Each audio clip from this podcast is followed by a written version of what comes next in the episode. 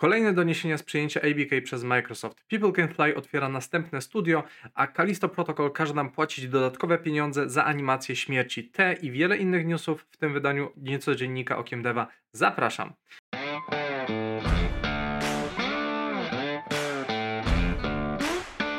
Witam serdecznie, nazywam się Grzegorz Wątroba, a to mój kanał Okiem Deva. W dzisiejszym niecodzienniku, czyli nieregularnym podsumowaniu najświeższych wiadomości ze świata gier mamy znów naręcze newsów, e, więc zaczynamy.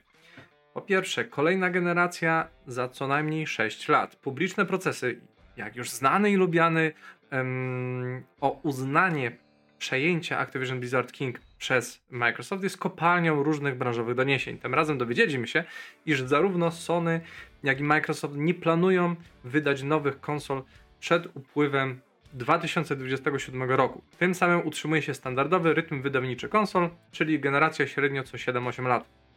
PlayStation 5 miało premierę w listopadzie 2020 roku i zapewne kolejną odsłonę ujrzymy na jesień 2028 roku. Microsoft również w dokumentach w kontekście wydawniczym Call of Duty nie planuje wydawać nowej platformy przed jesienią 2028 roku.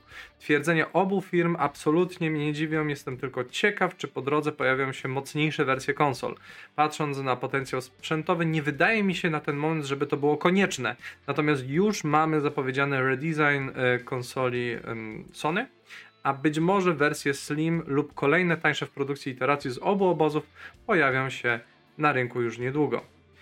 Następny news. Call of Duty nie jest tak istotne według Microsoftu. Utrzymując kontekst, Microsoft odpowiada na pytania Competition Markets Authority, czyli Urzędu Ochrony Konkurencji Wielkiej Brytanii w zakresie Call of Duty.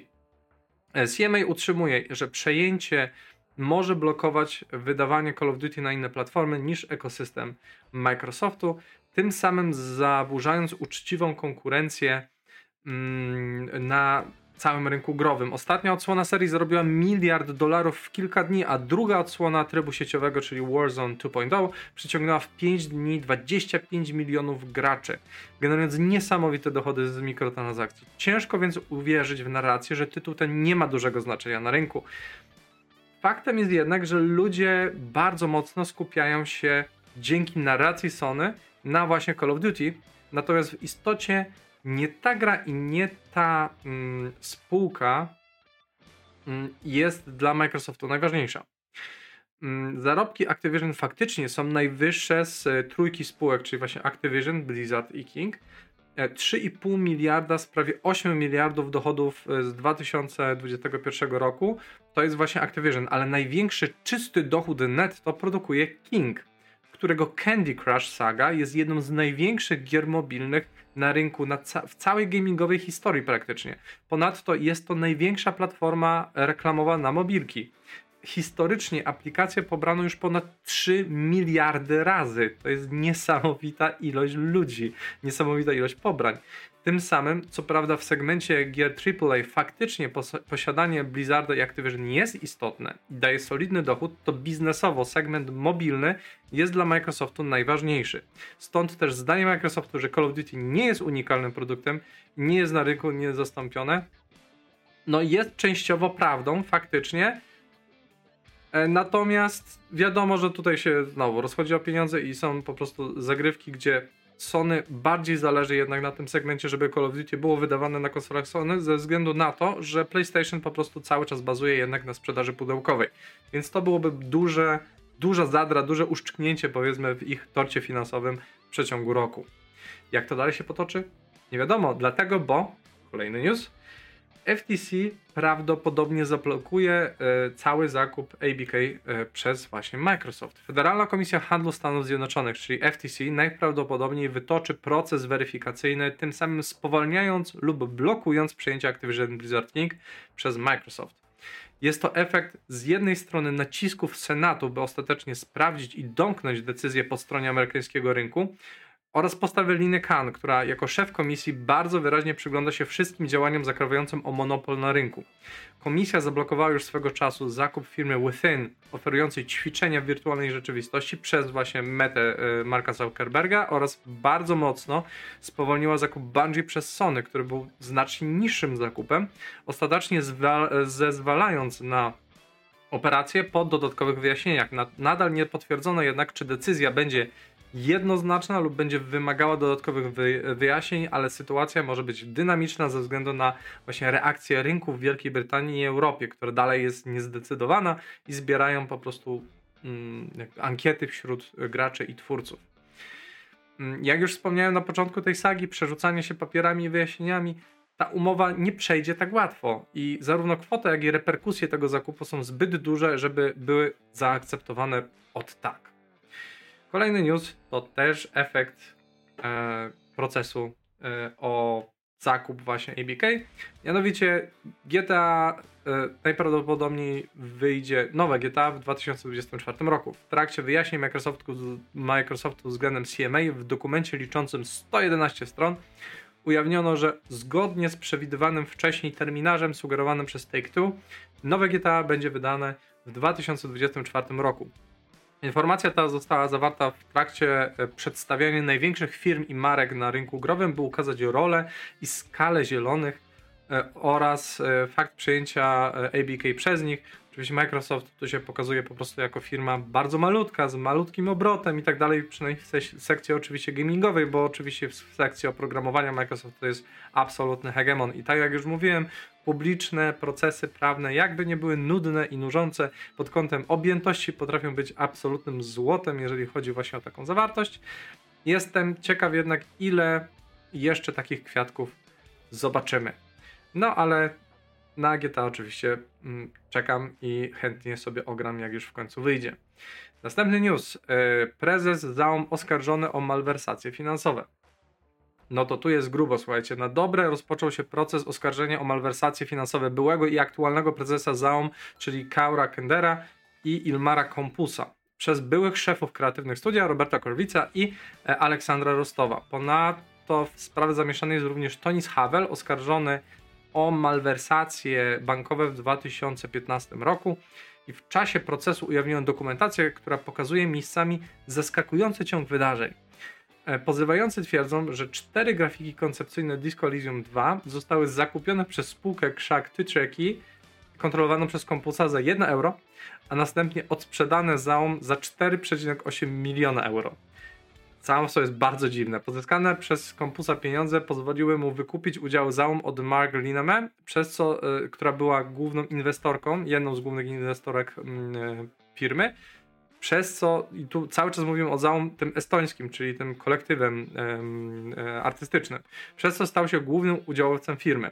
Następnie według oskarżenia firma miała zostać sprzedana Microsoftowi, Amazonowi i Tencentowi w jakichś tam proporcjach Tutaj akurat to nie tego nie wiadomo, bo nie było na to żadnych papierów, tak po prostu twierdzą um, oskarżający. Potem stopniowo odsuwano Gorwica i Rostowa od decyzji w firmie e, i następnie zwolniono Kendera, czyli tego właśnie byłego prezesa i w e, tym momencie nadchodzi udział Havela, który miał powiązania przez spółki krzaki z brytyjskim oddziałem Zaum, czyli tym studiem deweloperskim tak naprawdę, a nie kolektywem artystycznym e, ze Estonii, tylko właśnie tym oddziałem brytyjskim. I mm, wszystkie formalne zależności tutaj były na zasadzie właśnie e, tej spółki brytyjskiej, spółki Krzak i właśnie tej estońskiej, żeby trzymać e, i zdobyć jakby IP firmy i całości tego powiedzmy prawnego burdelu jeszcze e, Havel ma dług w wysokości 11,2 miliona euro z poprzedniego procesu, e, właśnie z 2015 roku o malwersację, któremu oczywiście zaprzecza. I tu zrobi się śmiesznie, dlatego, bo wszystkie formalne zależności zostały poparte twardymi dowodami. Co prawda ciąg nie do końca został jeszcze zatwierdzony przez sąd, natomiast te podkładki yy, a propos kto gdzie, na jakim stołku zasiada, ponoć są autentyczne. I co śmieszne, oskarżeni nie chcą się do nich przyznać publicznie. Mamy więc formalne potwierdzenie grzeszków ludzi w garniturach po jednej stronie, więc teraz czekamy na formalne zarzuty po drugiej, gdzie twórcy zostali oskarżeni o toksyczną atmosferę w firmie, brak odpowiedzialności i mobbing. I tutaj zaznaczam, że pracownicy firmy mówili, gdy wykazywano po prostu te, te dwie strony szali, że sprawa nie jest tak łatwa i każdy ma coś na sumieniu, także jestem ciekaw po prostu, co udowodnią, co udowodni Kompus e, i Kender w kontrze do tego, co przedstawia Kerwitz i Rostow. Zobaczymy, jak sprawa się rozwinie, ale wygląda na to, że będzie tu jeszcze grubo. Następnie People Can Fly otwiera się w Krakowie. Mm, w tym roku mija 20 lat istnienia firmy People Can Fly, która ogłasza otwarcie kolejnego studia, tym razem w Krakowie. PC wyliczy sobie już 9 lokacji, m.in. w Warszawie, Katowicach i Rzeszowie. W Katowicach się nazywają Inkuwo, o ile dobrze kojarzę, zajmują się VR-ami. Prowadzi aktualnie 7 projektów, m.in. duży projekt AAA dla Square Enix.